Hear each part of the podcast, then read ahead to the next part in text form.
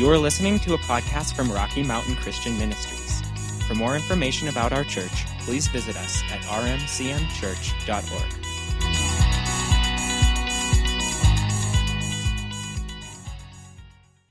Karen, I'm going to have you do that blood pressure prayer for me, if you would, please. That would be would be exceptionally helpful right at this point. So, um, so the uh, so I want to welcome. Uh, we've got some parents here for Parents' Day. It looks like for from Western. So welcome, welcome to our our church family here. And um, you know, the uh, as you might have noticed, Gunnison's undergoing a change of seasons right now, and uh, the season, this, we're going into snow season. Okay. The next one is snow and cold. Then after that, it's still snowing, and then it's road construction. So, um, snow and mud's in there somewhere too. Yes, yes. But the uh, the uh, I, we you know in most of the country when it starts snowing, it's it's that means winter's coming, right? Here it just means that Halloween's almost here. So, um, so the uh, so I'm going to share. Uh, I've, I'm going to share with you about vision, and, and for those of you who've been here. You know, I've been talking about the, the book of Nehemiah and a couple different uh, books that I'm reading, um, reading about leadership and, and, uh, and vision and, um, and, and the biblical inspiration to those, those two concepts. And, and you know, to, to start, I, uh, I, for some reason, as I, I kind of got everything finalized this morning, I'm in the shower, I'm just like praying, God, please, you know, please make this for somebody in the congregation, not just for me today.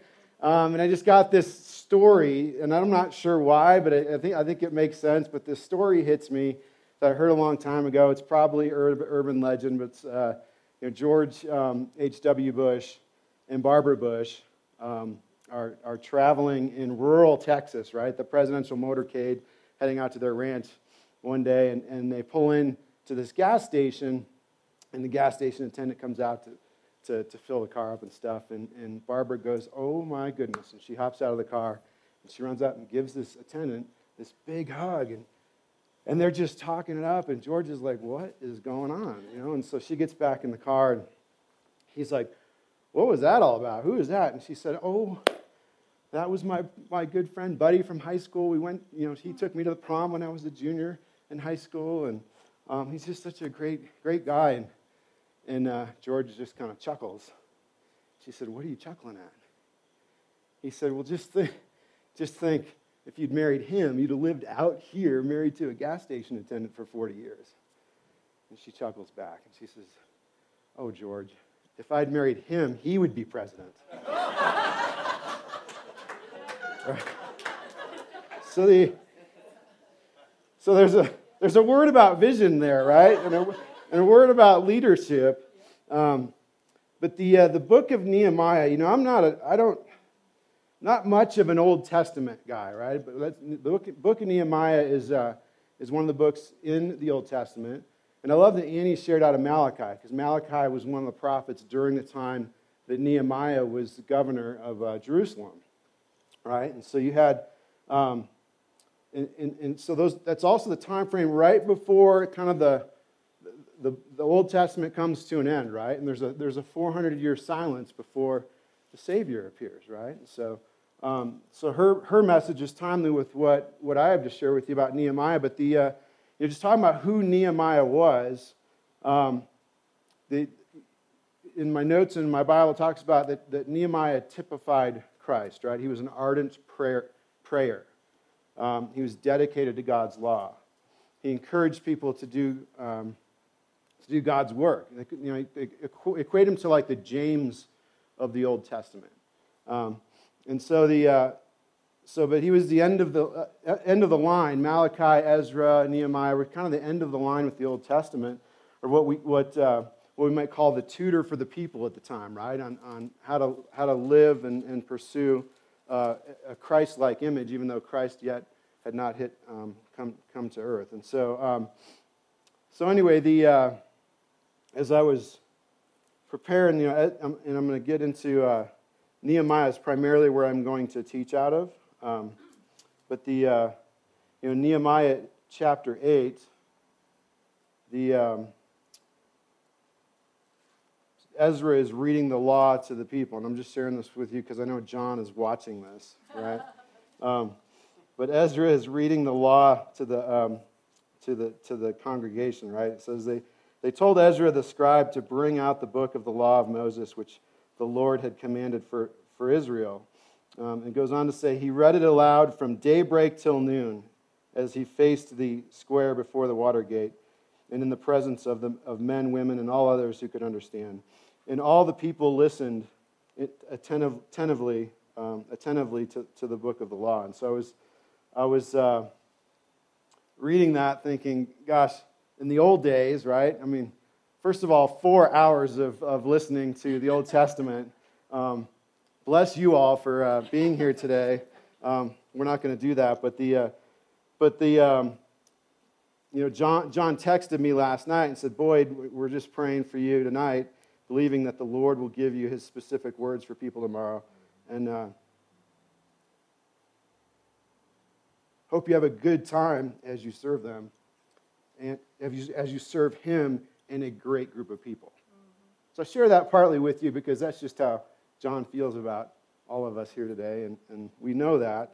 Um, and I said, you know, at this time, I'm like, literally, this is this after, yesterday afternoon. I'm like going through trying to hone this down and not spiderweb into 14 different directions with what God has for us today, but just trying to, to bring it together. And, and uh, I said, John, thank you. Um, I'm believing for that too, because he's going to have to work a miracle in this, you know, this message. And, and he says, uh, I'm going to catch this on YouTube. So uh, I'm like, gosh, I was just thinking about how different it is from Ezra's time. Here we're talking about the same principles, you know, the timeless principles that God gives us to live our lives by.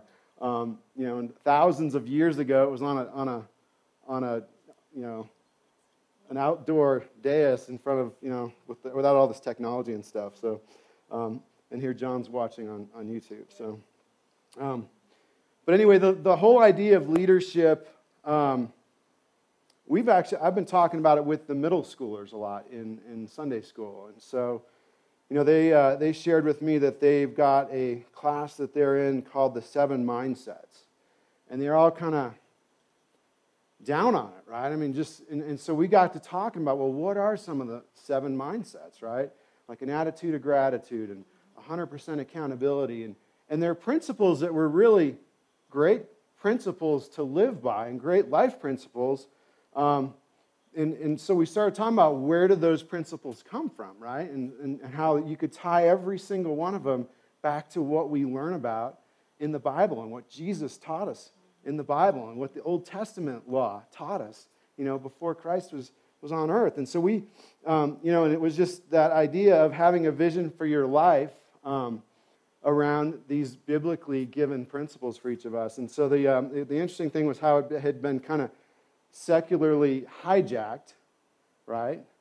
And it's not attributed, obviously, in the public school system to the Bible, but we, we've had some fun talking about these things and, and, and dialing it into where does this really come from. And so, um, you know, and here, you know, in, in, John's teaching and Annie's teaching recently, you know, John's talked about reactive living and that that's not God's design for us. He, you know, we are proactive beings, and, and He wants us to live from that, from that place. Annie talked a week or two about transformational love and, and that concept of transformation. And so, as, um, and then, uh, you know, and so the, uh, those, are, those are kind of the concepts I've been reading about with, uh, with two different books. And so last, last week, just, I'm sharing with you all my uh, shortfalls here really quick, just so we can get this all out on the table. But, um, but last week, John was talking about, um, you know, making sure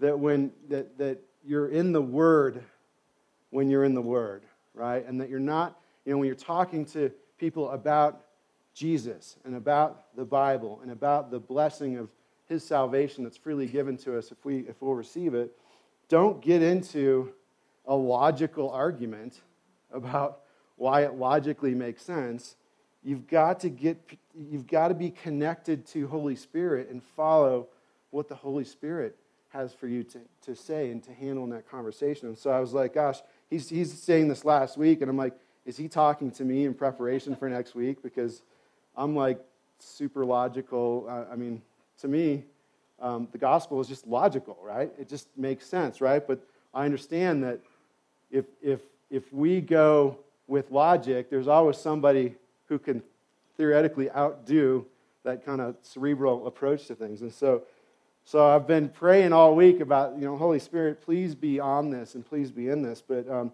and the good thing is I've been getting confirmation after confirmation on this, which, which gave me a great deal of peace um, this morning when I woke up. But the, um, but the, the two books I've been um, reading a lot over the course of the last few months is um, a, a, couple of John Maxwell books, but he's got a recent book called Leadership.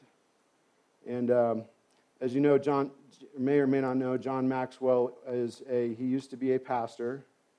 And um, hopefully this is working. Um, that'll take a second to come up. But John, John Maxwell used to be a pastor. Now he's an author um, of leadership books. Um, and uh, I love reading him because it's just, the word is just infused in everything that he writes, right? And the, uh, the other one I've been reading is a book called uh, Visioneering by Andy Stanley. And I don't know Andy Stanley. Uh, his first exposure I've had to him, his father is a famous pastor, although I can't tell you a lick about him because I don't, I I'm not familiar with him. Um, but, uh, but the whole idea of uh, of having a vision for your life, right? And I was, it was interesting. Um, in the, in the introduction to this book, he poses a question if I, were, if I were to ask you to describe how you, how you picture your life in 10 years, chances are you could paint a fairly clear picture, whether it's finances, family, your, your walk with Christ, um, your involvement with your church, your profession. Um, and the, uh, so I've been listening to this on Audible, and I'm like, gosh, I got to get the book because there's just passages I want to be able to share with you guys. And so, so I ordered that this week, but, uh, but I was sharing with a group of uh, colleagues in, in Denver last week. I was like, gosh, I, I, was, I was in a meeting with a client, and I just had this epiphany that what does this look like in 10 years? What, what am I doing? I mean, what, what, is, what does our, our, our business look like in 10 years? What's my role? And is, is it evolving? Am I growing? Am I you know, am I, am I, for the sake of my clients, am I getting better, right? And I just was sharing with them this whole um, thing that just kind of hit me like a freight train in the middle of a meeting. Um, and then I pick up the, the book, and sure enough, the introduction page has this.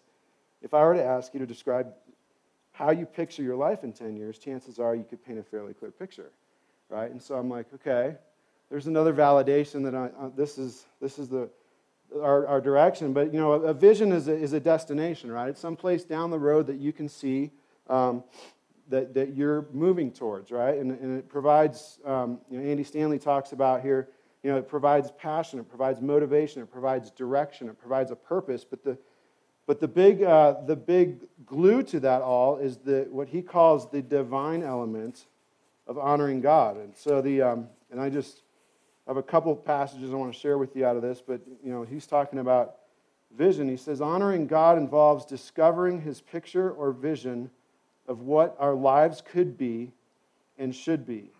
Glorifying God involves discovering what we could and should accomplish. We were created and recreated with his purposes in mind. And until we discover his purpose and follow through, there will always be a hole in our soul right? And, the, uh, and, and he, he goes on to, to quote a, a, scripture from Ephesians about that we are God's workmanship, right? And that we are, you know, we're called to show up in that workmanship. And, and, um, and what, uh, what drew me to this story, Nehemiah, was this, this whole book is about the story of Nehemiah. So I'm not going to give you a, a book report today, but he said, he said, let's face it, if we could if we could all heal at will, part the Red Sea with the flick of a wrist, or walk on water, it would make the process of accomplishing our goals much simpler, wouldn't it? We are tempted to look with suspicion at the Old and New Testament heroes who had supernatural, a supernatural ace up their sleeve, but not Nehemiah. He was just a regular guy, right, who caught a divine glimpse of what could and should be and then went after it with all of his heart. And so that, you know, this story grabbed me. And the crazy thing, I was, I was reading a Maxwell book, and someone told me about this book. and I picked up the audio, and, and literally the day I picked the audio up, I'm reading the Maxwell book, and Maxwell references this book and this author, right? And then I'm listening to this, and this author is referencing Maxwell, right? So this whole idea of leadership and vision uh, in a biblical sense um, is, is, tied, is tied together, okay? And so, the, um, so I finally am getting to uh, point number one about Nehemiah and who is he and what, what situation is he in. And so, just a, a quick backdrop, um, you know, he was in, in the 4 to 500 uh, BC era. Um, he was a, a, slave to King Artaxerxes, I believe, in Persia or Assyria. Um, but he basically was part of the, um, well, 200 years or 100 something years into the group of Israelis or Israelites that had been pulled out of Jerusalem and enslaved in this foreign land, right? And so he, um, you know, so, so the, uh, the, the wall around Jerusalem during this time is in total disrepair, right? The, the Jews have been scattered to the far winds, and, and he's uh, literally enslaved by this king um, as what we call the cupbearer, okay, which is a, a pretty unflattering job, I'm told, right? You get to taste the food and the wine to make sure it's not poisoned for the king, right? So um, a lot of turnover in that job, supposedly. Um, but the, uh, but the, uh, this prayer here, don't go, don't go dark on me. Technology is not my best friend, so is it still up there? All right. I'll try to keep my hands on this to keep it moving. So, all right. So, um, it is neglected. The, uh, so, chapter one of uh, Nehemiah is where I'm at. If you guys have a Bible, you can certainly follow along. Um, so, anyway, the Nehemiah is uh, his brother has has uh, just returned from Jerusalem and has shared with him kind of this this condition that Jerusalem was in. That the walls are down, the, the gates are burned. You know, there's people in poverty, and they're just you know the place is hurting, um, and it just captures Nehemiah's heart. And so he's uh, he's, you know, verse 4, he says, When I heard these things, I sat down and wept. For some, for some days I mourned and fasted and prayed before the God of heaven. And then I said, and this is his prayer to God, he said, Oh, oh Lord, God of heaven, the great and awesome God who keeps this keeps his covenant of love with those who love him and obey his commands. Let your ear be attentive and your eyes open to hear the prayer your servant is praying before you day and night for your servants, the people of Israel. I confess the sins we Israelites, including myself and my father's house, have committed against you. We have acted very wickedly toward you. We have not obeyed the commands, decrees, and laws you, have, you gave your servant Moses. Remember the instruction you gave your servant Moses, saying, If you are unfaithful, I will scatter you among the nations. But if you return to me and obey my commands, then even if your exiled people are at the farthest horizon, I will gather them from there and bring them to the place I have chosen as a dwelling for my name. They are your servants and your people, whom you redeemed by your great strength and your mighty hand. O Lord, let your ear be attentive to the prayer of this your servant and to the prayer of your servants who delight in revering your name. Give your servant success today by granting him favor in the presence of, his, of this man. And this man he's talking about the king, right? He's, he's wanting to go to the king to ask if he can go help his people. Right? And in the last line of this um, is uh, he says, I was cupbearer to the king. Right? So he's writing this in past tense. And so he, you know, and there's, a, there's an admission of, um, of insignificance, right? Who am I to be able to uh, ask this prayer of, of our great God, right? And, and, and, but he's asking for He's asking God for the opportunity to have sway with this king, right? Understanding that the very act of going to this king and asking anything could invite his death, right? Because he's simply, he's simply a slave in the king's household. So, um, so we talked about a couple weeks ago, we talked the idea, uh, about the idea of, of a job being a job, or maybe a career or a calling, right? And which one do we choose to live into every day um, as Christians? And so his job was cupbearer, but through years of trusted service to this king, he had developed a career where he was looked upon as, by the king as, as a trusted servant, a trusted voice, someone that he, that he, could, he could get advice from, even, and, and just have counsel with. And so, um, but really, this is the beginning of where Nehemiah begins to see his calling, right? This, this vision that God has put on his heart about his homeland and everything that's going on back there. And so, the, um, so a vision, you know, is born out of a concern for others. I mean, that's the first, the first characteristic is that it's born out of a concern um, for others about, um, about how things could be and should be, quite frankly. Um, and so he pours it all out in this prayer, right? He is just, he's been weeping and, and praying to God night and day, and, and, and, uh, and you get the sense that he's so deeply moved by this. So, so what does he do next?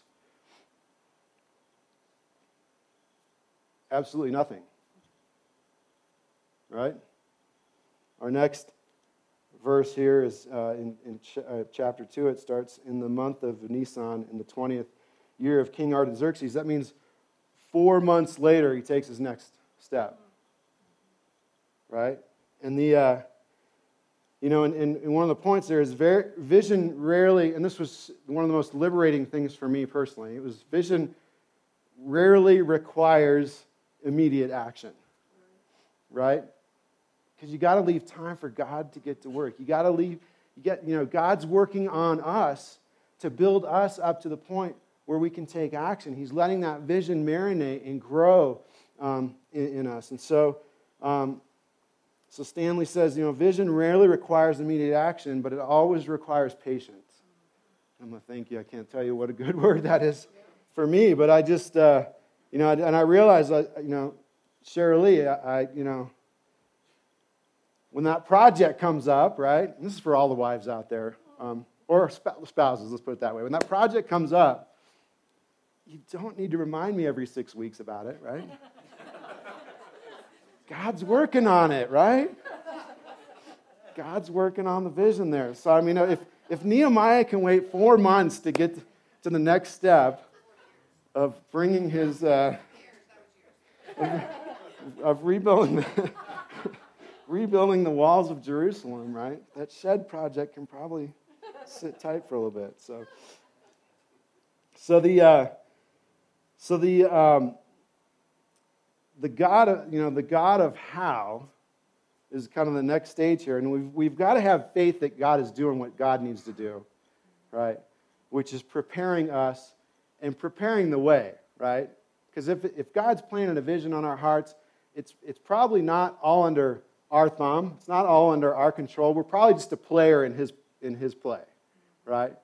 And so, um, so oftentimes we can't just go to work on making it work, right? And, and so often we run into roadblocks when we try to force something or, or make something happen before it's time. And so the um, uh, so the, what we have to have faith about is to take action in God's time based on what He's put in front of us. So, so that action might be the first step. Let there be light, right? All right. So, so I just read this all to you guys. Um, and I read this one to you, but, uh, but we've got to be ready to take action and take that next step, right? And have, but have faith that God's got the provision, God's got the process. And so you can see, um, you know, in verse 4 here, the king says, What is it that you want? And what does he do? Praise to God first, right? He prays to God for that guidance. And, uh, and, and then God tells him what what the next step is, right? And he asks for, you know, verse 8 it says there, he says, May I have a letter to Asaph, the keeper of the royal park, so that he'll give me timber to make the beams for the gates of the citadel by the temple and for the city, the city wall and for the residence I will occupy. And because, and because the gracious hand of my God was on me, the king granted my requests. So I went to the governors throughout the region and gave them the king's letters, right? The king gave him letters that he could have free passage through these several other kingdoms that he had to go through to get to, to get to back to Jerusalem, right? Um, and uh, and so the uh, the interesting part, the uh, he had some detractors. I'll, I'll, get to that in a second. But basically, you know, we've got to take that first step. And so you can see all along the way, you know, Nehemiah has this vision. And then he's told, okay, okay go to talk to the king after four months have passed, right? And this is what you're going to ask for. And then when he goes to, uh, and this is all in Nehemiah 2, but when he goes to um, Jerusalem, you know, he takes inventory of the situation. He walks, the wall, walks around the wall, takes a look at it, you know, takes, takes account for um, what work needs to be done.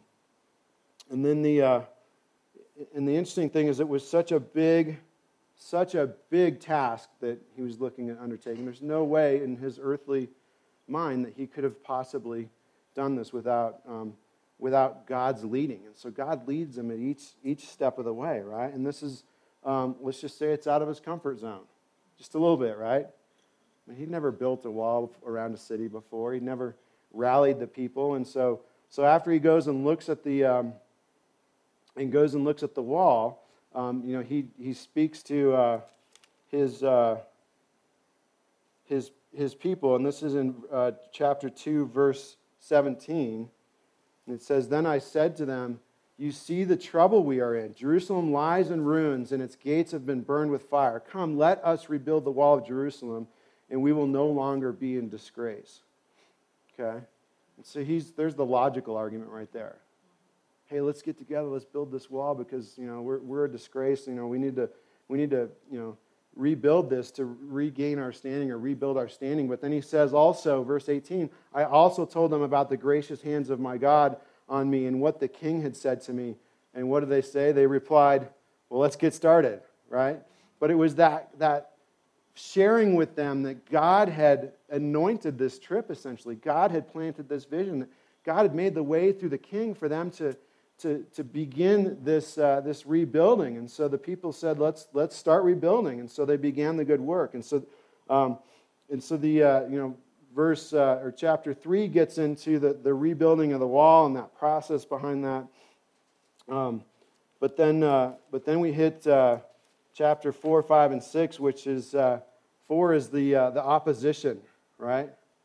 And you guys might recognize personalities in your lives that uh, express opposition to um, all kinds of things, right? And so, so in, in Nehemiah's time, the opposition was the neighboring kingdoms, right? Or the neighboring um, counties or the neighboring states where different rulers um, had a vested interest in Jerusalem not rebuilding, right? And so the. Um, uh, so Sanballat here is one of the governors of one of the neighboring states, and um, and when he heard that they were rebuilding the wall, he became angry and was greatly incensed, and he ridiculed the Jew- Jews. And in the presence of his associates in the army of Samaria, he said, What are those feeble Jews doing? Will they restore their wall? Will they offer sacrifice? Will they finish in a day? Can they bring the stones back to life from those heaps of rubble, burned as they are? And so he's actively working among his peers to try and discredit the, the Jews and what they're trying to do and try to, try to cut them cut them down before they could get started. And so Tobiah is another, he's an Ammonite, another, another governor who said, um, who was at his side and said, What are they building? Even a fox climbing up on it would break down those walls of stone. He's, he's basically saying, They don't know what they're doing. I mean, it'll fall apart, you know. And so, so you had these, these governors of other states who were benefiting from Jerusalem being weakened and being torn down and destroyed and their people impoverished. So they did not want this to going on, right? They did, they did not, they were not helpful to Nehemiah. They actually tried to actively um, tear, uh, uh, tear him down. And so you can see verse 8 here, it says, They all plotted together to come and fight against Jerusalem and stir up trouble against it.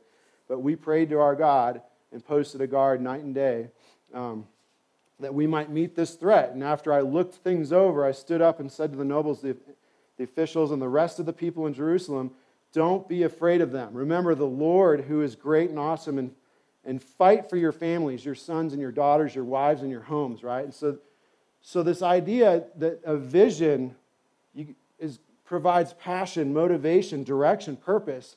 I mean, he's basically saying, hey, this is our family's lives at stake here. We need to band together and, and resist these outside uh, criticisms, these oppositions um, these mockers, these enemies, these threats, right? And, Um, and it was literally their lives on the, on the line in this case. And so, um, you know, all the while, he's got these outside people that want to disrupt um, what they're doing. Well, at home and internally, it's a total mess, right? They've been impoverished for decades, if not you know, over a century.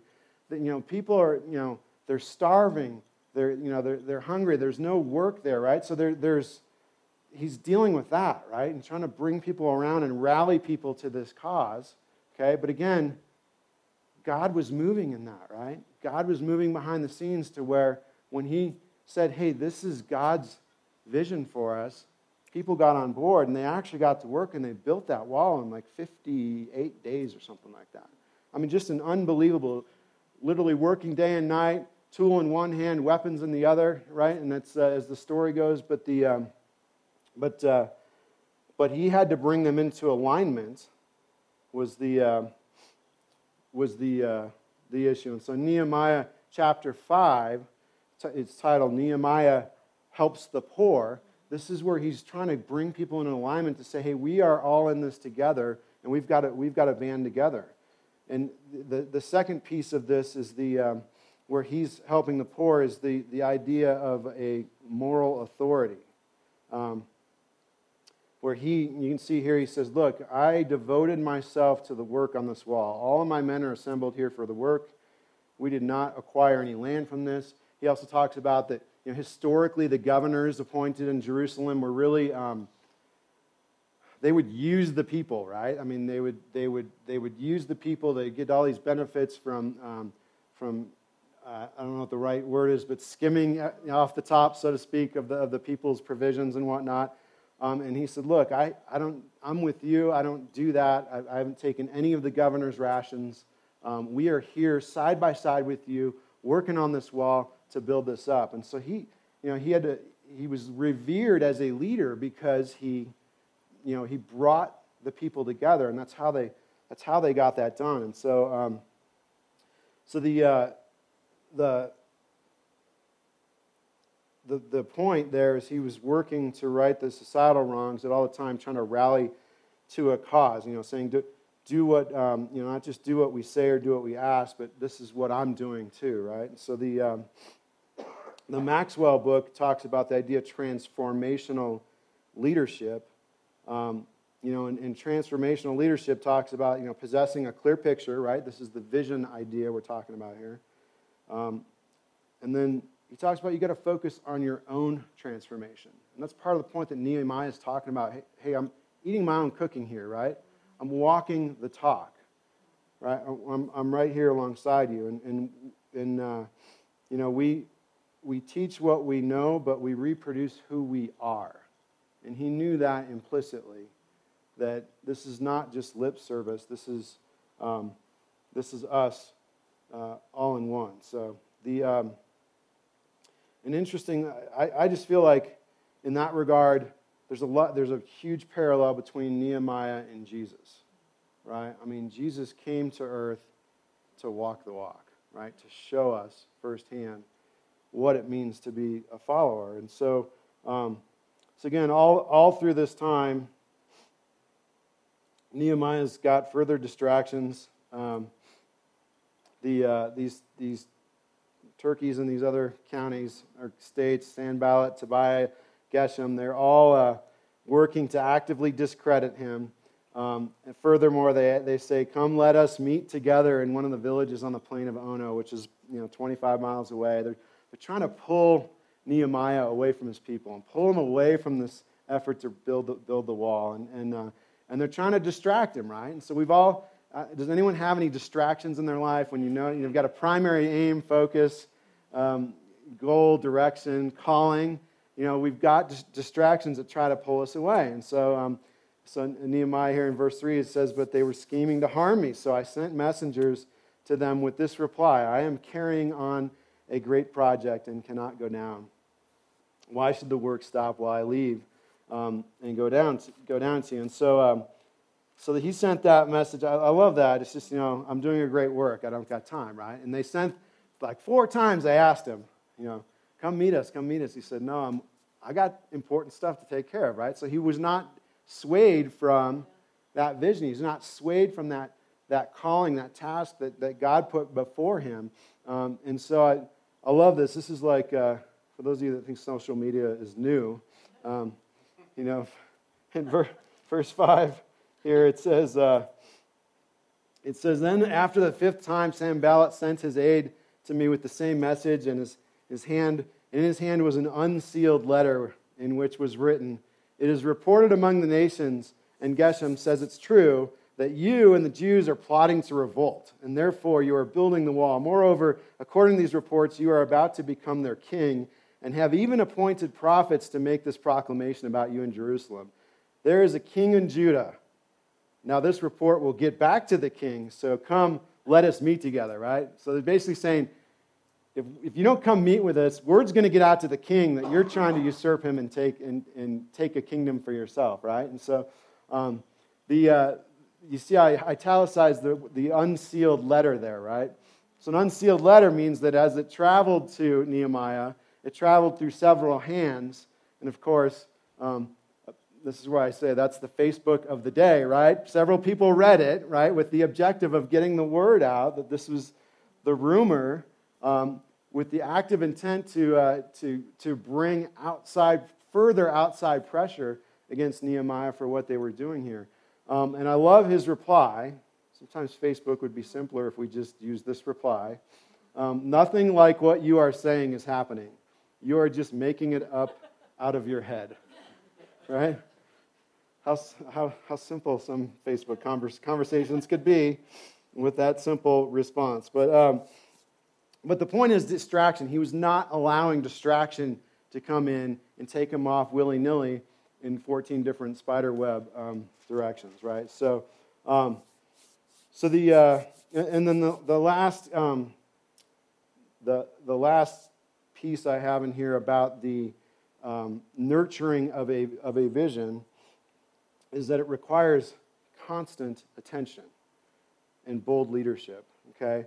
And that's evidenced by Nehemiah's diligence um, in, in, in being diligent in his, his God inspired dream, first of all, in his God inspired obedience to what to do next, when to move next, what those moves were.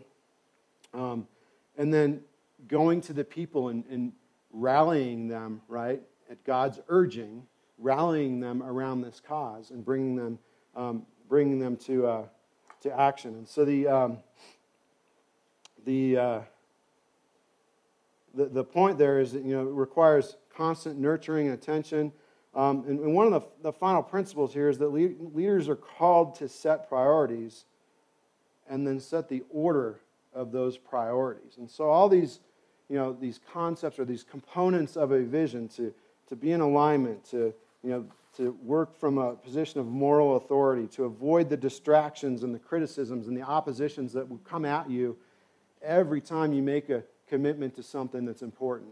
Right? I don't know if you guys have that experience, but that just seems to be a, a proverb that you're going to get these criticisms, these oppositions when you really set your hand to the plow to move forward in what God, is, what God has called you to. And so the, uh, it requires a constant attention and, and, and, and bold leadership. But there's a, there's a saying around, and I, I may be Maxwell, he says that leaders are called to set priorities and then put the priorities in order.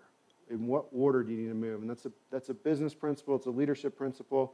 Um, the, um, you know, I was thinking, uh, and as, as a parent, you know, you've got a vision for your children, right? And, it's, and this is frustrating on both ends, um, sons and daughters right? This is frustrating on both ends. Um, you know, we've, we've got three kids, and, and, you know, you see so much opportunity. You see a vision for your kids that, um, that they, they can't see, right? I mean, let, let's face it. That's how God is with us, right? We are his kids. You know, and having been um, a son to my parents, I know they saw a vision for me that I couldn't see or understand when I was 16. Griffin, you know, Faith, Noah are not in here, but, but we, um, you know, I have a vision for each of them that they just don't see. And, that, and part of that's maturity. Um, and, it, and it can be frustrating on both ends, but that's, God calls us never to quit or never to give up on that, to continue to persist with that vision, continue to, to encourage and, and lift people up into, into that, right? And so, the, uh, so that, that's part of each of our calling in some way, shape, or form. However, that manifests in our lives, in our professions, in our ministry work, in our families. Um, you know, and, and, and I, I, shared with Griffin the other day, we, we were on the, we had an appointment with a, uh, a college counselor, um, and it was 4 o'clock on Friday afternoon, and I didn't know it, but he had something that was due. And uh, at 5 o'clock that day. And so I got him on this call, and he initially resisted, but he didn't, but I, pers- I persisted, right? So we got that call done, and we're looking at grades over the weekend. I'm like, what happened here? He's like, I had to have that assignment in by 5 o'clock. I'm like, well, there's a good life lesson, right? You're the only one in your life that knows what, what's going on with everything, right? And so I, I share with them, you know, that there's a, you, part of leadership is setting the priorities, knowing the priorities, but then setting them in order, right? And having the conviction to, to step out and, uh, and, and put those in order. You know, he, he drove to Aspen yesterday for a couple of volleyball games, and one of the, one of the parents said, Well, you got to drive through Grand Junction just because that's where all the other parents are driving. I'm like, That's like the, the fifth fastest way to get there from, from from here, right? So I said, make, a, you know, make your own decision on the way back, right? And it's an hour and a half shorter, right? So the way they came back. So, um, but the point is, you know, you've got, you know, part of leadership and stepping out is, is recognizing, you know, what the priorities are and, and then putting those priorities in order based on, you know, because God's downloading stuff to us all the time in this area. So, so we've got to stay attentive to that. And so, um, but, but that specifically that parent-child relationship, when, when we see when we have a vision for a kid, um, it can be frustrating on our end with the bumps along the way, but it, it's frustrating for us as kids too, right? Because we get you know we get aggravated with the bumps in the road, or you know just. Um, but uh, but the, the, the thing is, never quit, um, never quit listening, never quit encouraging. Um, you know, I, I, so it's, it's like wrestling a bear, right? You don't you don't quit when you're tired, you quit when the bear's tired, right? so the, the um, you know, and, and, it just got me asking the question you ever wonder what God feels with us, right? Because he, ne- he never gives up. We're all his kids, right? He never gives up on that. So the. Um, so as, as, I'm closing out, you know, the, uh, there was a great story about Abraham Lincoln um, and the Civil War. I mean, as you know, he was president during the Civil War, um, and, uh, and just talking about the, the need to take bold leadership in your, in your life. You know, when he came in to the presidency, um, Buchanan was the outgoing, James Buchanan was the outgoing president, and his position with the, the mess that was going on, you know, in South Carolina, which was kind of the powder keg for the, for the Civil War, or the beginning of the Civil War, he, he just, his position was, I'm out of here pretty soon so I'm going to wait. Now, that's not the godly kind of waiting, right? In that case, it was, you know, maybe uh, shirking responsibility, but, uh, you know, and, and Lincoln's story of coming into the presidency is in itself a Nehemiah type of a story. I mean, the unlikeliest of, of outcomes. Um, but, uh, but when, when Lincoln came in, um, the Confederate general in the South, I can't remember his name, but he was hunkered outside of this, this Union Fort Sumter, and you know, on, on, down in South Carolina or on the border of South Carolina and to Charleston, the um, in Charleston. So the uh, you know he came in and he had a decision to make, right?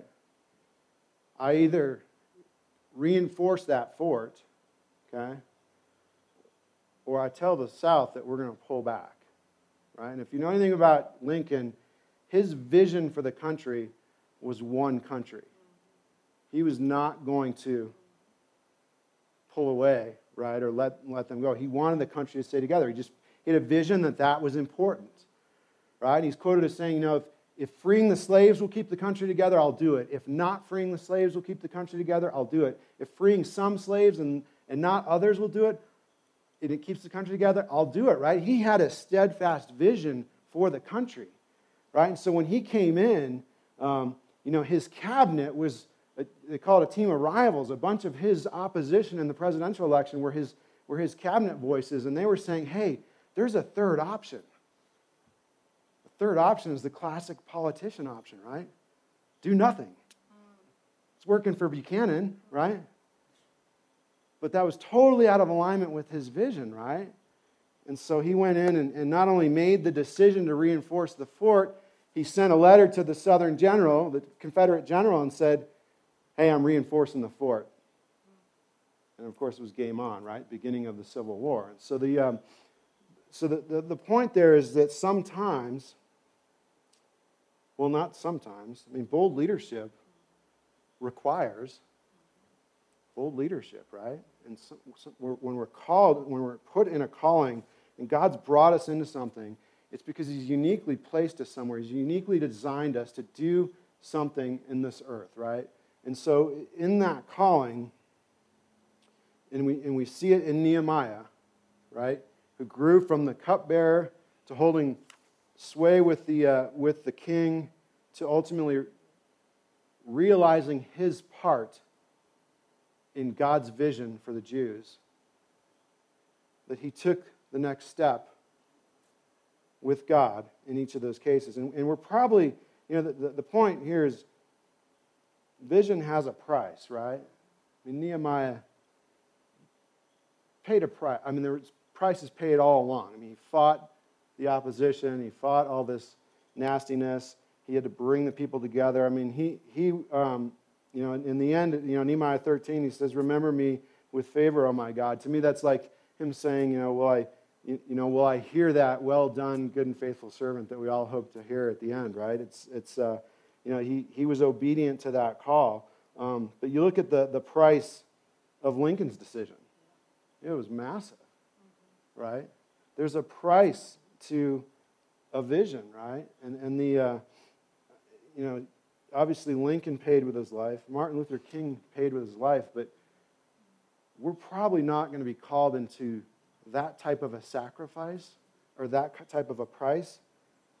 But Jesus has already paid the price for each and every one of us, right? And that's that's the beauty in this this whole thing is that you know we just have to embrace that and step out with Him and, and be and be open to and yearning toward and listening to that call on our life, whatever it is. It doesn't have to be some great position or, or, or job like it was in, in Nehemiah's case. Um, it, it, may be in our household as a, as a parent, as a, as a coach, as a teacher. I mean, whatever it is, God has each and every one of us in this room moving in the direction of a call if we haven't already if we haven't already been there. And so, um, I mean, so, so God's vision for us um, is to grow with Him in our leadership, our personal leadership of self, our personal, um, our personal vision with Him in our, in our daily lives. And it's outside, it's easy to talk about this stuff here, but outside of Sunday morning, you know, we've got to, we've got to be arms locked with Him day in, day out, right? And so, um, in, in embracing that. And so the uh, so that, that job, maybe a parent, maybe a family member, maybe a caregiver, maybe in your church or your ministry, it may be you know as a coach, as an educator, as I said. Um, but you know our, our, our oh, I do have one last piece, and I'm wrapping it up right here. But the um, I just want to share that uh, in closing um, from a, just a, a devotional within the book of Nehemiah here. It says Christ came to give us a sense of calling in our everyday work. Right? And if we can if we can embrace that our work is not just a job, it's not even just a career, but it's a calling. Um, this is where the world is changed and where the kingdom is built. Um, work that produces something beyond myself excites me. Inviting God into my work opens the door for new creativity and being in the right job, doing the kind of work where I give more than I receive, brings a whole new light into my strength as a human. Right? And that's, um, that's the beauty of, of work. That's the beauty of our calling and, and the beauty of how we are designed to be the hands and feet of Jesus here on this earth. All right. I hope uh, I will. Cl- can I close in prayer what? Um, all right. All right. Heavenly Father, we just thank you for your leadership in our lives, Lord. We thank you that, that you have a plan, you have a vision, you have a, a direction for each and every one of us, and that you've uniquely gifted us and you've uniquely built us and designed us to live into that, to that vision for our lives and for your plan, Lord. And just pray that you continue to strengthen each and every one of us as we walk out of here today to continue to grow towards you in that and to grow into that, into that, uh, into that disciple of yours, Lord. And we just pray um, we pray for your patience, and we pray for your strength uh, and, your, and your, your steadfast attention to us to help us grow in this role with you. In Jesus' name, we thank you for this. Amen. All right. And uh, I think our, somebody's got to help me out with our, everybody stand up. Yes, we can get ready to go. Sorry. It's, it's uh, amateur day here, but. Um, Help me out. What is it? Oh, it's right there. Yes. All right. On the count of three, we're going to see Jesus is Lord over the Gunnison Basin and the world. All right. One, two, three. Jesus is Lord over the Gunnison Basin and the world.